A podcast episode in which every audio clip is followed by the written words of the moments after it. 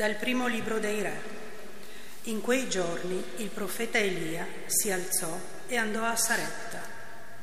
Arrivato alle porte della città, ecco una vedova che raccoglieva legna. La chiamò e le disse, prendimi un po' d'acqua in un vaso, perché io possa bere. Mentre quella andava a prenderla, le gridò, per favore, prendimi anche un pezzo di pane. Quella rispose, per la vita del Signore tuo Dio non ho nulla di cotto, ma solo un pugno di farina nella giara e un po' d'olio nell'orcio. Ora raccolgo due pezzi di legna. Dopo andrò a prepararla per me e per mio figlio. La mangeremo e poi moriremo. Elia le disse, non temere, va a fare come hai detto. Prima però prepara una piccola focaccia per me e portamela. Quindi ne preparerai per te e per tuo figlio, poiché così dice il Signore, Dio di Israele, la farina della giara non si esaurirà e l'orcio dell'olio non diminuirà fino al giorno in cui il Signore manderà la pioggia sulla faccia della terra. Quella andò e fece come aveva detto Elia poi mangiarono lei, lui e la casa di lei per diversi giorni. La farina della giara non venne meno e l'orcio dell'olio non diminuì, secondo la parola che il Signore aveva pronunciato per mezzo di Elia. Parola di Dio.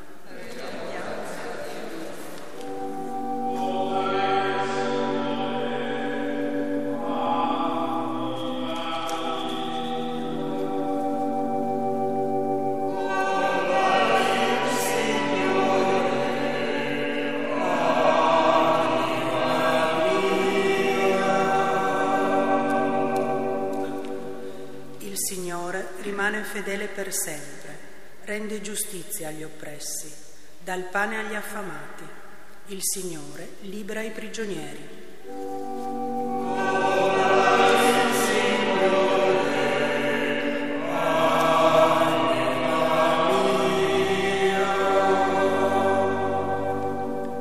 Il Signore ridona la vista ai ciechi. Il Signore rialza chi è caduto. Il Signore ama i giusti, il Signore protegge i forestieri.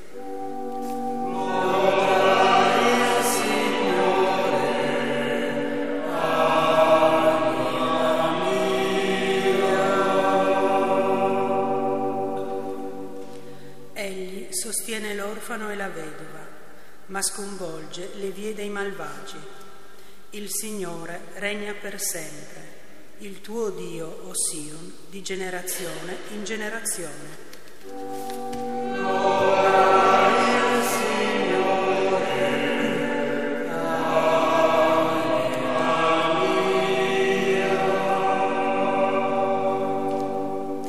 Dalla lettera agli ebrei. Cristo non è entrato in un santuario fatto da mani d'uomo, figura di quello vero, ma nel cielo stesso per comparire ora al cospetto di Dio in nostro favore. E non deve offrire se stesso più volte, come il sommo sacerdote che entra nel santuario ogni anno con sangue altrui. In questo caso egli, fin dalla fondazione del mondo, avrebbe dovuto soffrire molte volte. Invece ora, una volta sola, nella pienezza dei tempi, egli è apparso per annullare il peccato mediante il sacrificio di se stesso.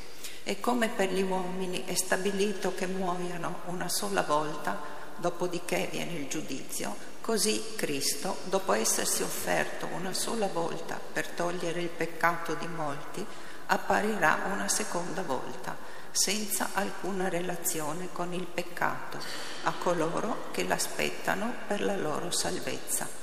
Parola di Dio.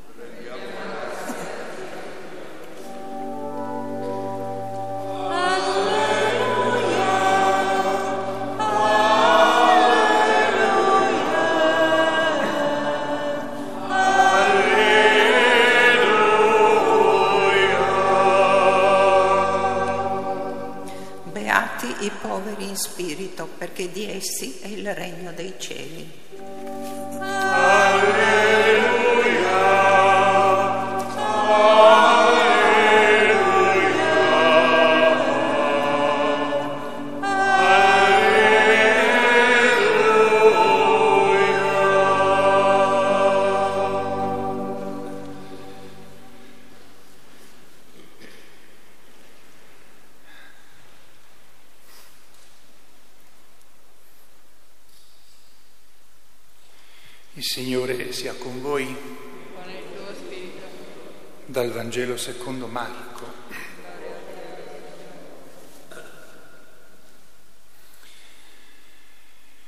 In quel tempo Gesù nel Tempio diceva alla folla nel suo insegnamento,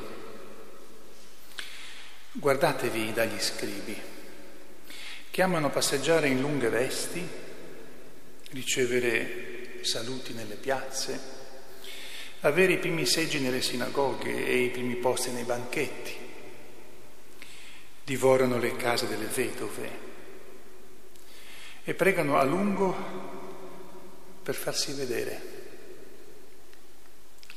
Essi riceveranno una condanna più severa.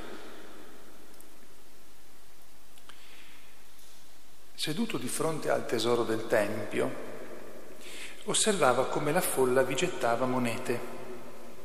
Tanti ricchi ne gettavano molte. Ma venuta una vedova povera, vi gettò due monetine che fanno un soldo. Allora, chiamati a sé i suoi discepoli, disse loro, in verità, io vi dico, questa vedova, così povera, ha gettato nel tesoro più di tutti gli altri. Tutti infatti hanno gettato parte del loro superfluo. Lei invece, nella sua miseria, vi ha gettato tutto quello che aveva, tutto quanto aveva per vivere. Parola del Signore. Lode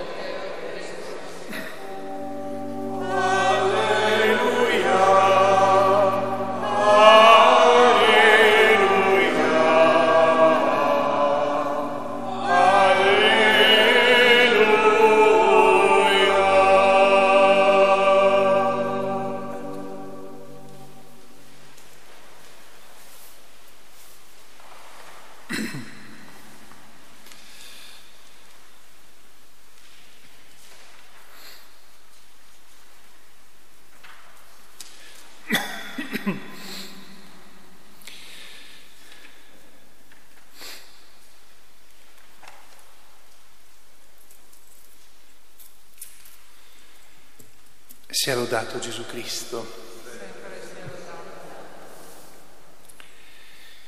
Avevo promesso e rimandato più volte nelle domeniche precedenti una riflessione, un commento sui brani della seconda lettura. Oggi è il giorno in cui, come ieri sera, cerco di farlo, anche perché rimandare continuamente poi diventa una sorta di quasi barzelletta se ancora oggi dicessi che ne parliamo domenica prossima. La lettera agli ebrei, come altre volte ci siamo detti, è un, una lettera molto particolare, è una, una lettera scritta per far riflettere coloro che erano simpatizzanti del cristianesimo ma di fede ebraica, coloro che erano di fede ebraica praticata, coloro che cristiani erano venuti eh, erano diventati eh, cristiani eh, dalla fede ebraica. E era anche eh, necessario spiegare, fare vedere alcune differenze fondamentali, non per contrapporre o eh, distruggere, ma per fare comprendere la assoluta novità di Gesù Cristo, una novità assoluta, ma al tempo stesso una novità che eh, aveva prima di sé un certo eh, cammino, un certo percorso. In ogni religione, in modo così particolare in quella ebraica come in quella cristiana, aveva ha un ruolo fondamentale tra i tanti sacrifici, i tanti culti pubblici, uno, quello del togliere i peccati, come si fa a togliere i peccati, perché si comprende che l'uomo ha sempre bisogno di Dio in tanti momenti della vita, ma c'è un bisogno fondamentale, quello contro il male morale, contro la cattiveria, contro le cose cattive che uno compie. Nell'antichità era anche importantissimo non commettere errori dal punto di vista della preghiera, cioè non diventare impuri per poter pregare, ma certamente ci sono peccati che dipendono dalla tua cattiveria e quelli in qualche modo devono essere tolti, devono essere perdonati, non solo bisogna cercare di non farli più, ma quando li hai fatti di, che, che in qualche modo Dio te li tolga, che, che non te li imputi, che non ti condanni. E il compito dei sacerdoti e delle sacerdotesse era questo. E così questo è uno degli argomenti importanti, ma per quanto riguarda Gesù siamo di fronte a qualcosa di completamente nuovo. Eh, Gesù raccoglie tutta questa eh, religiosità precedente a lui, ma poi mette veramente qualcosa di nuovo. E eh, l'autore della lettera agli ebrei, come se noi leggiamo tutti gli altri apostoli e scrittori del Nuovo Testamento, così come dei Vangeli, ci comunicano una idea che è fondamentale perché è quella per cui noi possiamo sperare sempre di essere salvati. E l'idea è questa, che Gesù, pur essendo completamente uomo, anzi non pur essendo completamente uomo, proprio perché è completamente uomo ed è quell'uomo lì particolare, è però quell'uomo lì particolare perché è Dio e dunque ha una caratteristica unica, sconcertante, che per noi è tutta grazia, non è legato al tempo. Ha vissuto la sua esperienza di 35-40 anni circa in un momento preciso della storia. Ma questo è, è, un aspetto, diciamo, tra virgolette, di poco conto, tra virgolette, perché quello che conta è che lui è libero dal tempo. Nella lettera agli ebrei si dice che lui c'era, comunque lui è sempre. E siccome c'è sempre, ed è sempre stato davanti a Dio come figlio, e adesso lo è anche nella sua umanità, siccome c'è sempre può salvare tutti e non ha bisogno di fare tanti sacrifici o di ripeterlo continuamente. È un sacerdote unico, è, è il sommo sacerdote, quello che può stare davanti a Dio Padre e intercedere per noi sempre, con una credenziale, diciamo così, che non ha paragoni eh, davanti al quale, una credenziale davanti alla quale il padre non può dire di no, anche perché è il padre stesso che ha chiesto al figlio di dargli questa credenziale, e cioè Gesù si è offerto tutto per noi, non ha tenuto niente indietro, ha dato tutto quanto se stesso per noi, purtroppo ha dovuto darlo nella morte cruenta sulla croce. Allora, grazie al fatto che Gesù c'è sempre, Lui può salvarci e ci può salvare pienamente anche per un altro motivo, che non ha peccati. Quindi è la persona, è, è, è, è l'uomo, più che la persona, è l'uomo perfettamente innocente, praticamente è l'uomo che veramente ci fa vedere Dio. Dio è innocente, puro totalmente disinteressato, diciamo così, del proprio tornaconto personale, non ha niente di cattiveria e Gesù come uomo è proprio così. E dunque, anche per questo motivo, Gesù può, ha come il diritto di presentare al Padre se stesso per ottenere il nostro perdono. e dunque il suo culto è l'unico culto. Quello che non è emerso qui in questi brani, ma se uno leggesse tutta la lettera agli ebrei verso la fine eh, verrebbe chiaro, qual è l'altra novità?